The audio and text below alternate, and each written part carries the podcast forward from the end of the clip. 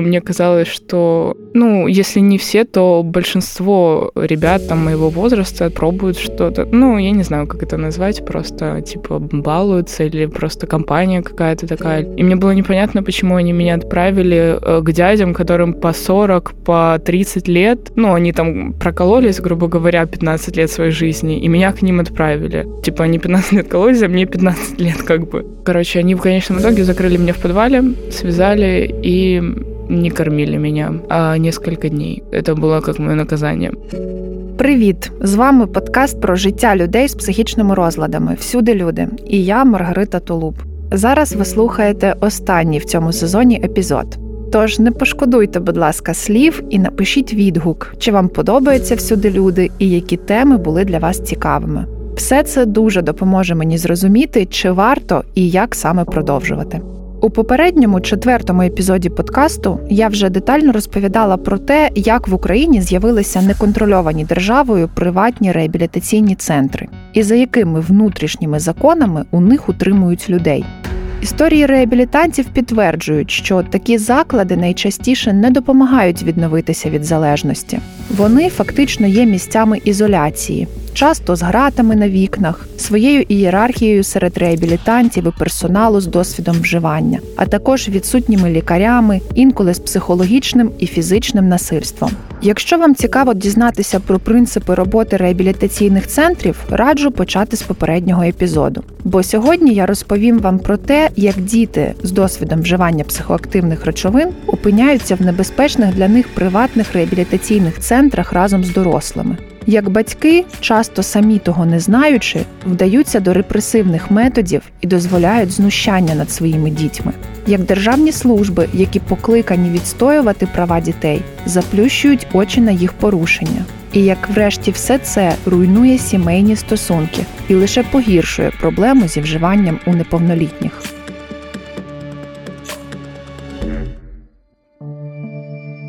Коли Анна вперше спробувала марихуану, їй було 14. Вона боялася, але хотіла стати своєю серед знайомих.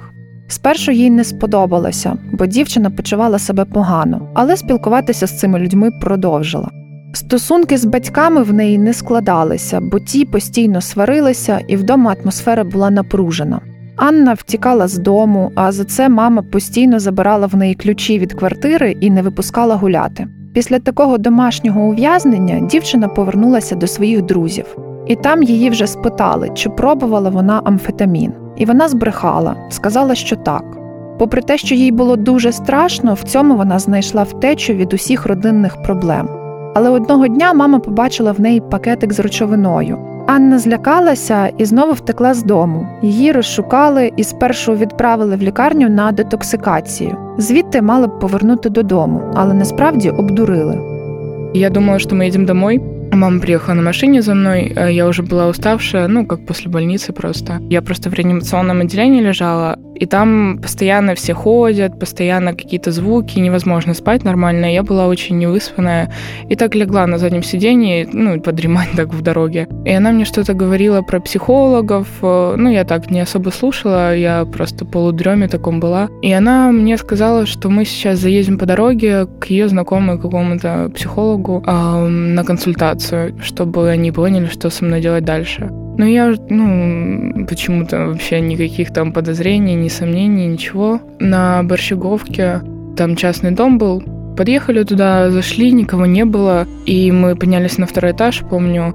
И в какой-то момент вот мы заходим с мамой в этот, э, в кабинет, или как это назвать, не знаю. А, и там было двое мужчин и женщина сидели и ждали прям меня. Ну, это было очень подозрительно. Они так, типа, и мужчины там возле двери рядышком сидели, а женщина там за столом сидела и смотрит на меня. И мама говорит, давай я пошла, типа, поговори там с ними. Как-то осознание пришло уже потом, что она не вернется, типа, за мной, и что она уехала домой, а меня здесь оставила.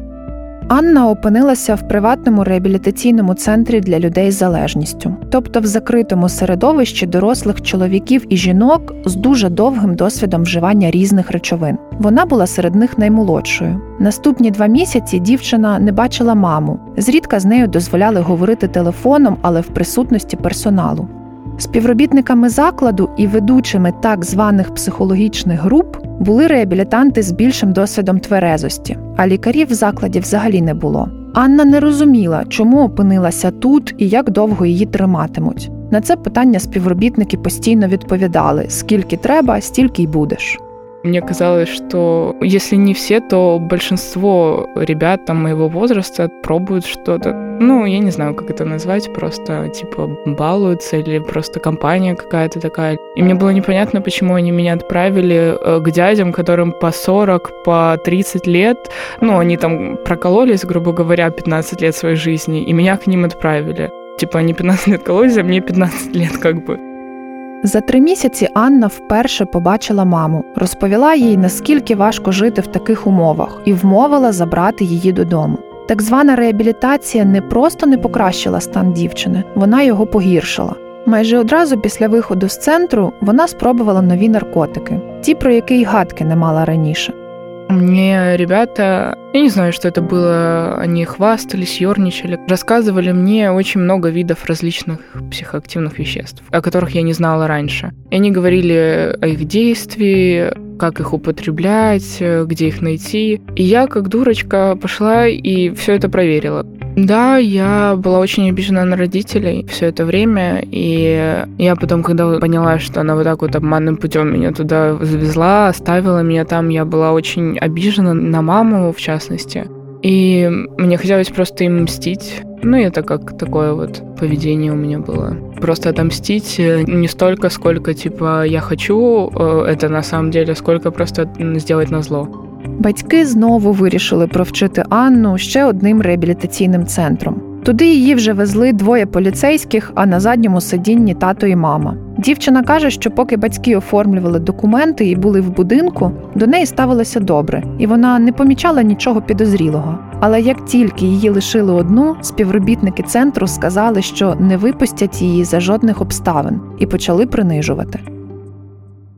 Там же контингент такой, в основном все сидевшие какие-то мужики, которые, ну, уже прожили всю свою жизнь, уже там, можно сказать, от них землей пахнет. Я, у меня тоже был пробит нос, э, вот как сейчас. И они начали ко мне докапываться, что ты как корова, что-то сними. Вот эти вот все оскорбления летели в мою сторону. И я чисто принципиально не снимала, потому что, ну, как бы, мое дело, мое дело, грубо говоря.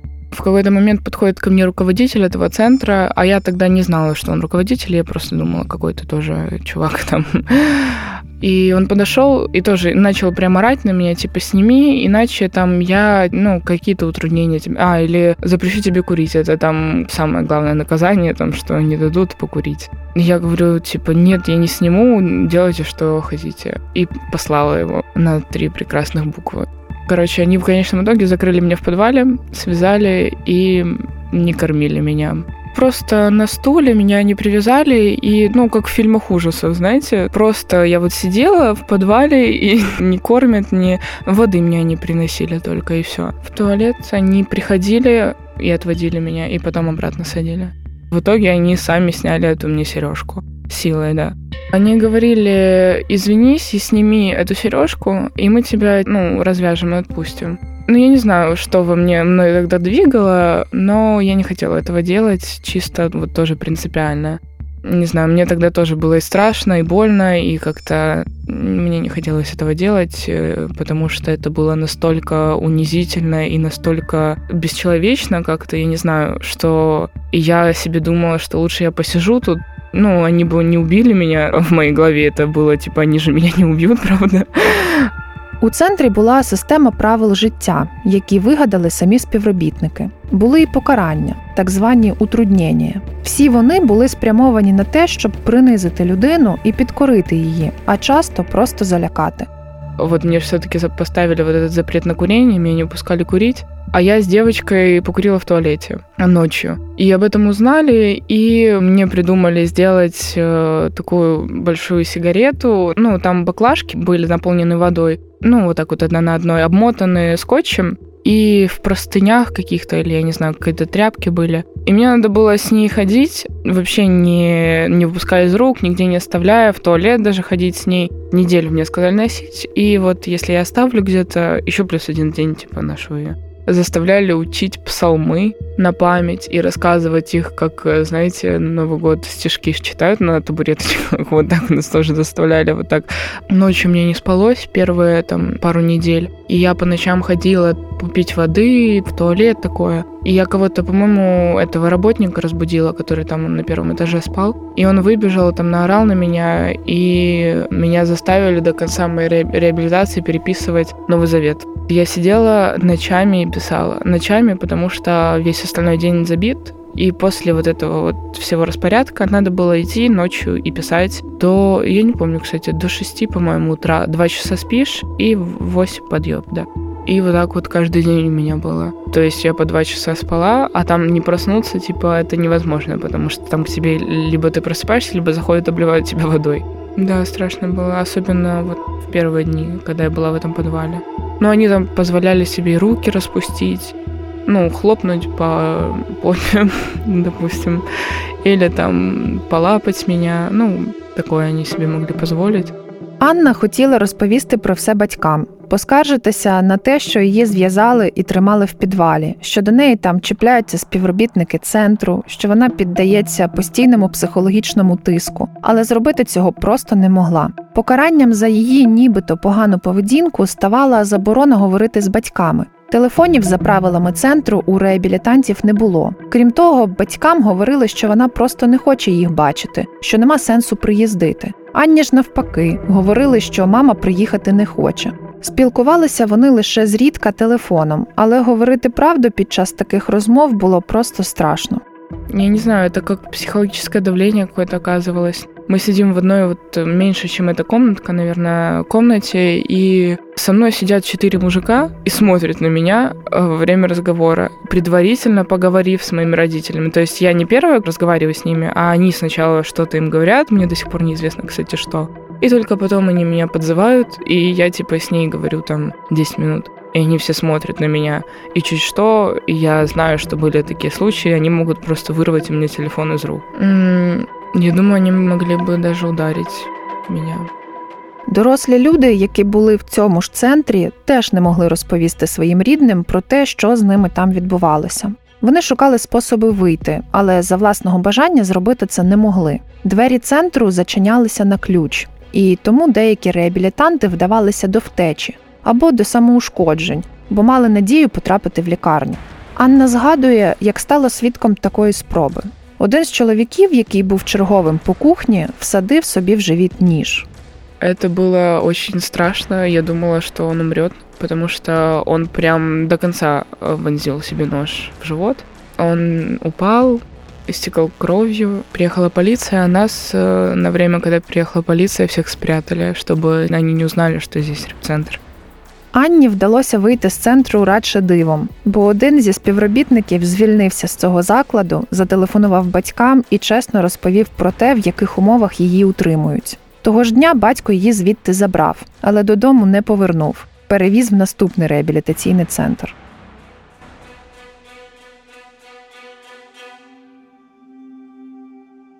Ще одну історію мені розказала Аліна. Їй 16, і разом з батьками вона живе в військовому містечку. Її проблеми почалися ще в п'ятому класі.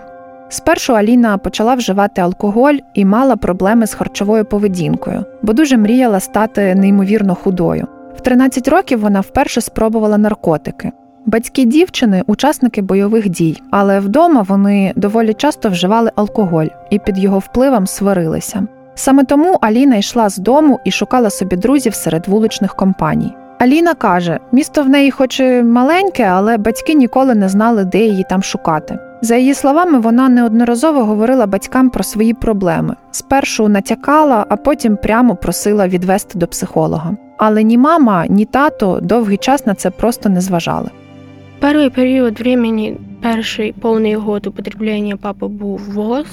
Ну, я почав употребляти, папа уїхав, якраз був в АТО. А мама, ну а мама не знаю. Ну вони ну практично ізначально вже розуміли, що що то не туди катиться. Ну я їм говорила, щоб вони мене відвели до психолога, коли я вже розуміла, що що то не так со мною відбувається, вже з настроєм і в принципі зі здоров'ям. Ну в той момент вони не зреагували на це. Потім перед самою реабілітацією, десь за місяць, я не пам'ятаю, яка точна ситуація произошла, що ти з папою дуже сильно посорилась. І я хотіла вийти за весом. Я употребляла на той момент соль. Папа мені запретив вийти. У мене почалась істерика, і я вирішила нагвататися таблеток. Я ще на той момент їх считала, це було 250 чим-то таблеток різних. І типу, потім на слідчий день мої родителі знайшли блістери від цих таблеток, і вже тоді вже поняли, що треба вести до психолога спустя год. У 14 років Аліна вперше опинилася в реабілітаційному центрі для людей з залежністю.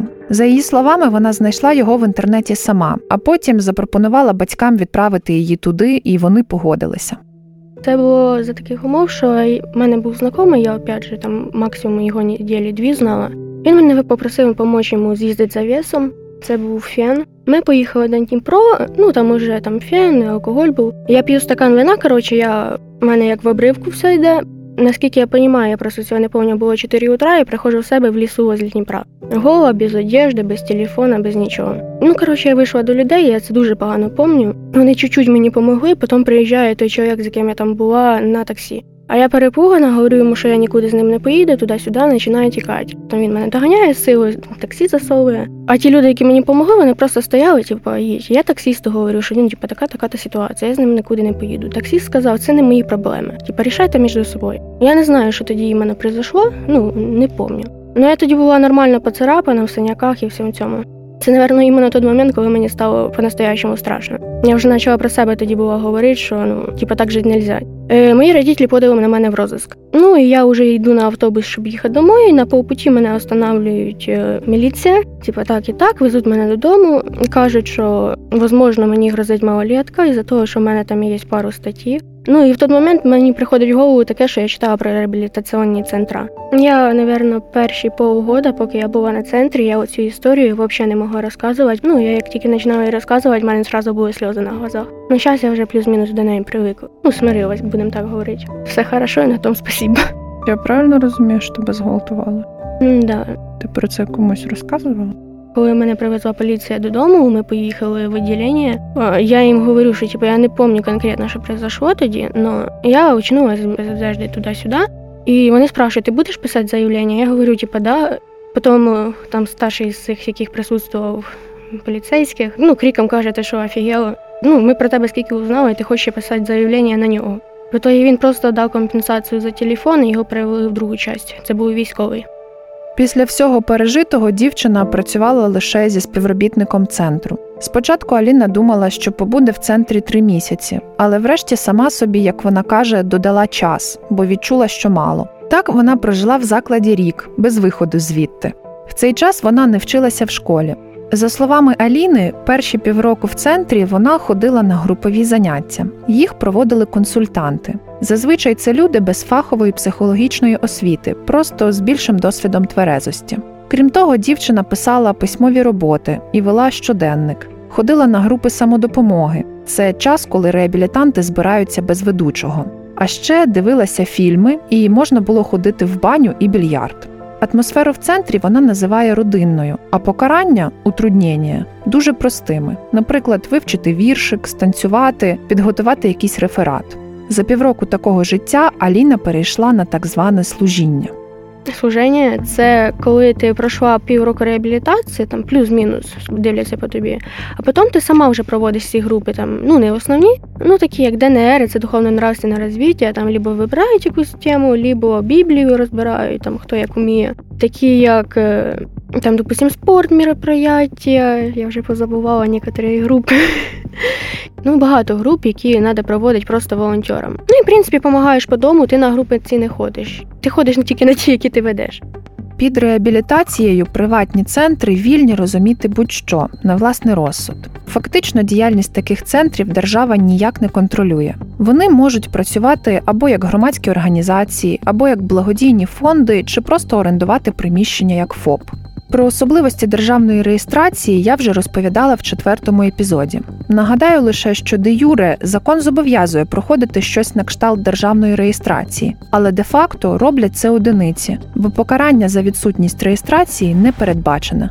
Психотерапевтка Оксана Придатко 30 років працювала в наркологічній лікарні, започаткувала і запустила програму для людей з алкогольною і наркотичною залежністю, а також тривалий час співпрацювала з соціальною службою. Зараз вона має свою психотерапевтичну практику, і її клієнтами часто стають неповнолітні вживачі психоактивних речовин. За консультаціями звертаються також і батьки. Однією з проблем діяльності таких центрів експертка вважає відсутність кваліфікованої допомоги саме для підлітків з урахуванням їхнього віку, особливостей розвитку і потреб. Звичайно, що це мають бути спеціалісти, які навчені, які пройшли спеціальну підготовку по роботі з підлітками. І звичайно, що виникає питання щодо того, що вони будуть там робити. Є стандарт, е, до якого я маю відношення, працювала над цим стандартом. Також е, соціально-психологічної послуги, соціально-психологічної реабілітації. Тобто там чітко прописано, що на сьогоднішній день це певні методи, які є науково обґрунтованими. Науково обґрунтованими методами, перш за все, є когнітивно-поведінкова терапія, де важливе значення надається мисленню. А виходить, що хто вашого гаразд, тобто ніхто не відслідковує, чим насправді займаються ці залучені психологи. Насправді я знаю, що дуже мало центрів дозволяють собі психологів чи психотерапевтів, тому що це дорога така процедура. Зазвичай це бувають люди, які мають залежність, які там відбували теж реабілітацію. Потім вони стають чи арт-терапевтами як вони себе називають, кимось ще, але е, взагалі невідомо, яка в них освіта.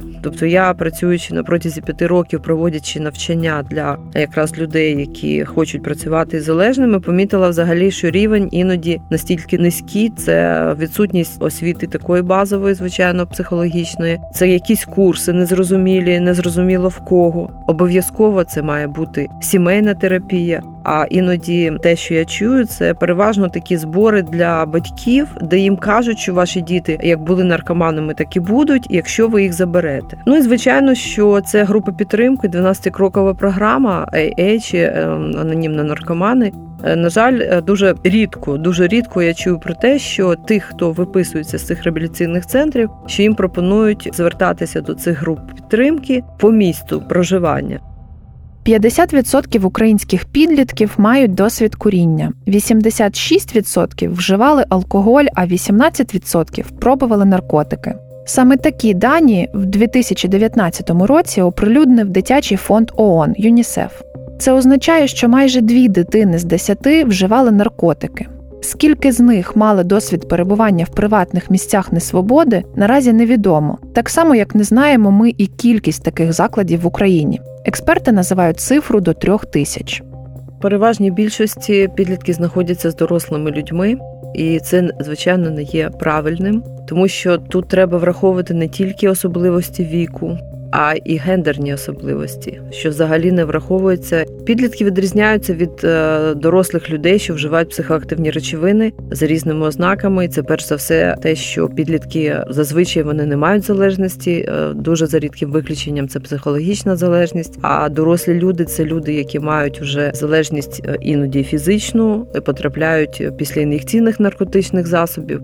Проблемою є те, що ніхто не проводить скринінг скринінг на взагалі на тяжкість залежності, не проводить оцінку загального стану здоров'я, що взагалі є проблемою, і у підлітковому віці е, загально відомо, що підлітковий вік це вік, коли дуже часто розвиваються психічні хвороби. Получається, що мало того, що вони там можуть бути одні, да, тобто один підліток там на 20 чи 30 чоловік. Програм спеціалізованих е, для підлітків взагалі нема. А для підлітків головне в цьому віці це навички, навички подолання, навички стресостійкості. Цього немає. Получається, що вони повертаються ще зниженими цими навичками і відчувають себе некомпетентно у спілкуванні. Можна сказати, що після реабілітаційних центрів, на жаль, мені не траплялись такі ситуації, щоб можна було казати про те, що людина посунулася вперед і що в неї дуже гарні такі результати.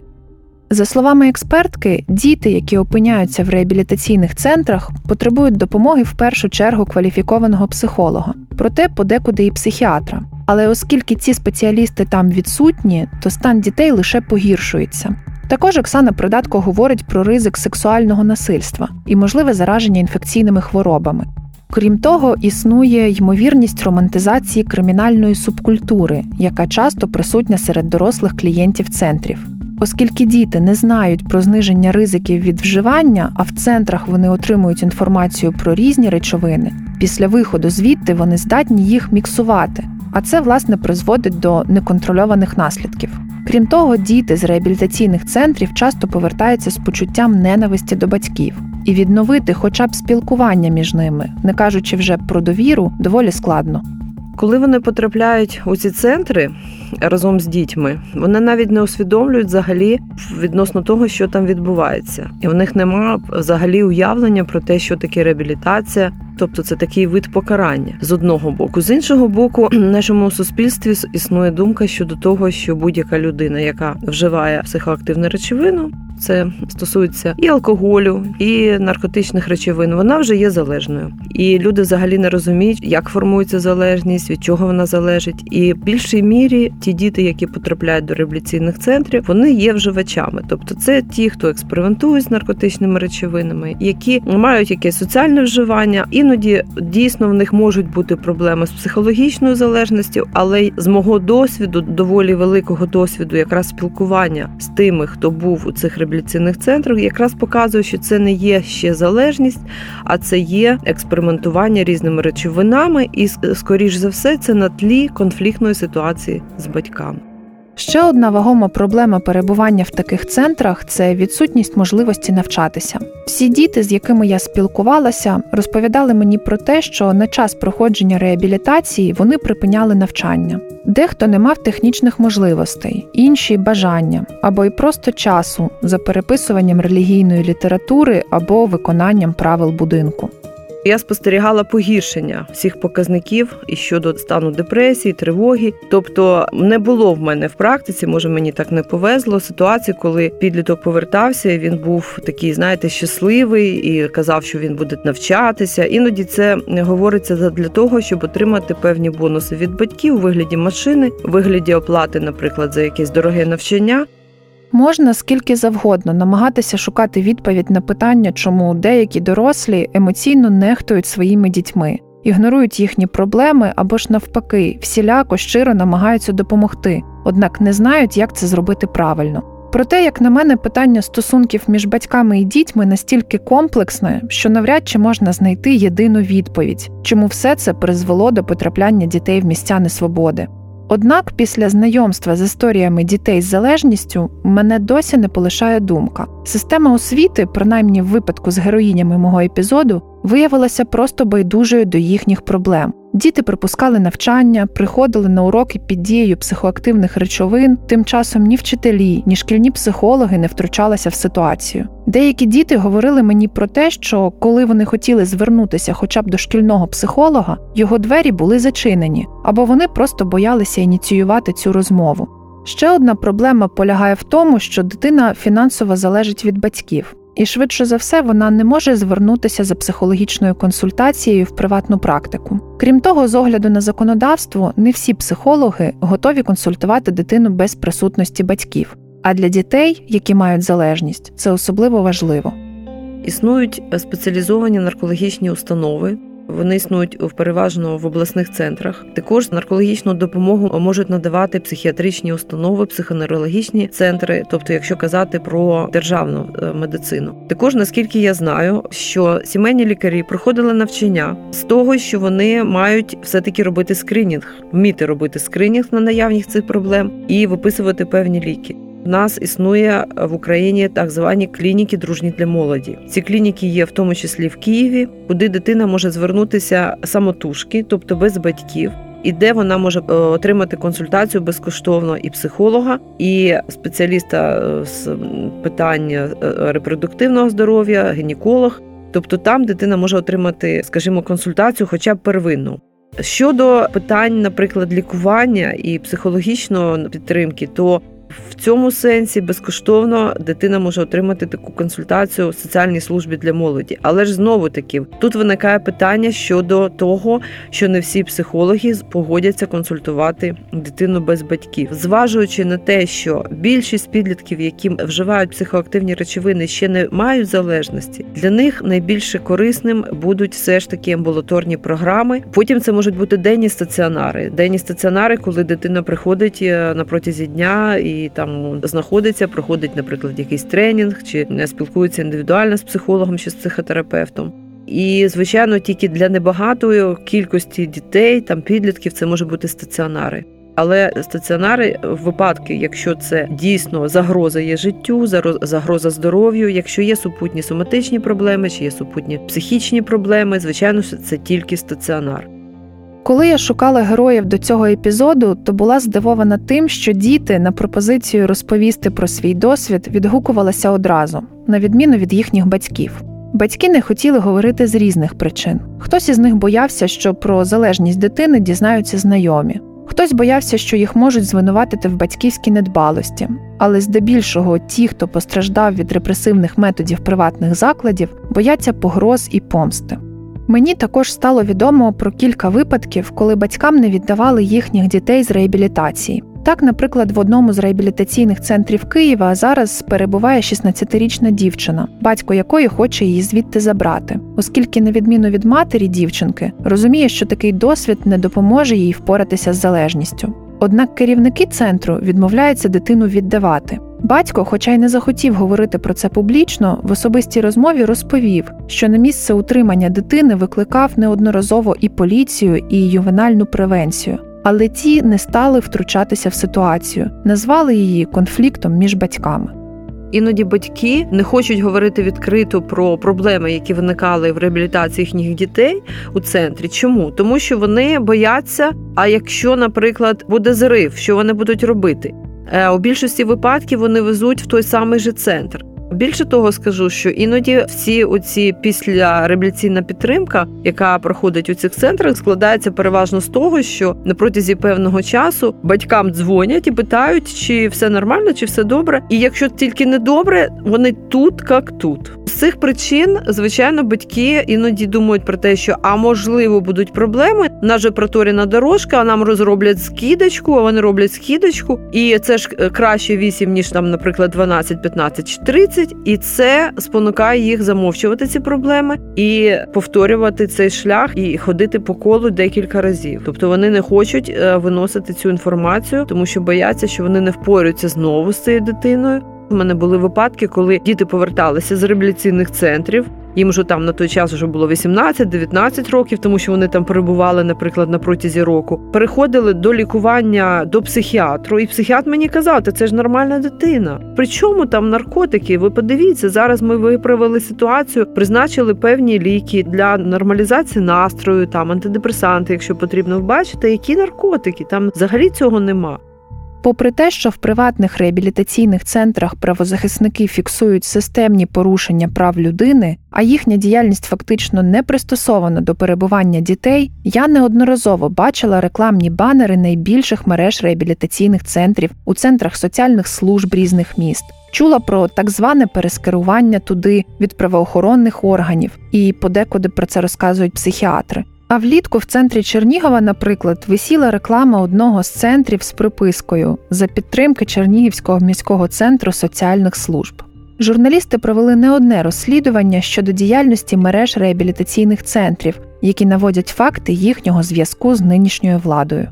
Е, майже в 90% випадків, коли до мене звертаються батьки, діти, яких були в реабілітаційних центрах, коли я питаю, чому саме цей центр, чому саме туди ви вирішили, чому саме такий термін, вони кажуть про те, що їм порадили чи в соціальній службі, чи в ювенальній превенції, що мене взагалі дуже е, я була дуже здивована, що керівники такої служби, яка зобов'язана піклуватися про дитину, вони порадили певні реабілітаційні центри, як ті центри, які можуть вирішити питання для батьків розуміючи, скоріш за все, те, що саме в цих центрах дитину будуть утримувати, і саме в цих центрах так все налаштовано, що оброблять певним чином цього батька чи маму, хто там звернеться, що дитина там буде знаходитися протягом певного часу. Я помітила, що є дійсно певні такі організації, які дружні до певних реабілітаційних центрів щодо того, що вони запрошують, залучають волонтерів до роботи у своїх службах. Проблема є в тому, що дійсно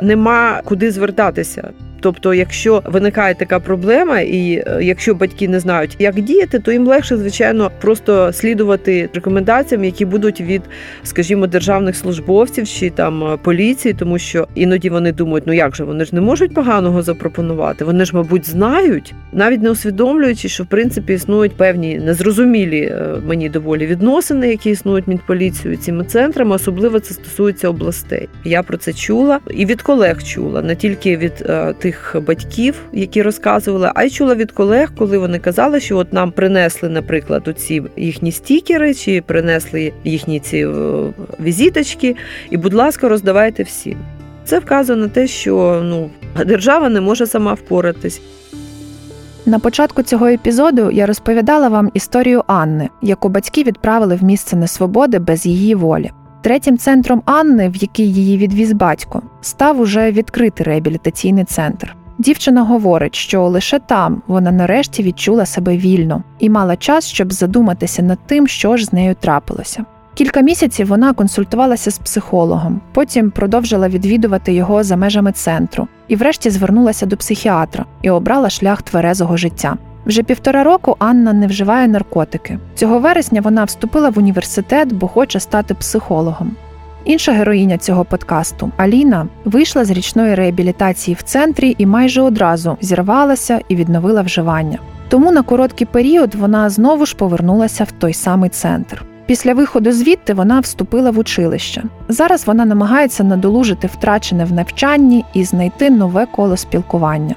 Дівчина говорить, що дуже хоче жити тверезо, без реабілітаційного центру, але якщо не впорається сама, то готова туди повернутися знову. Я навчилася жити тверезо на центрі. Тепер лишилося навчитися жити в соціумі, сказала вона мені на прощання.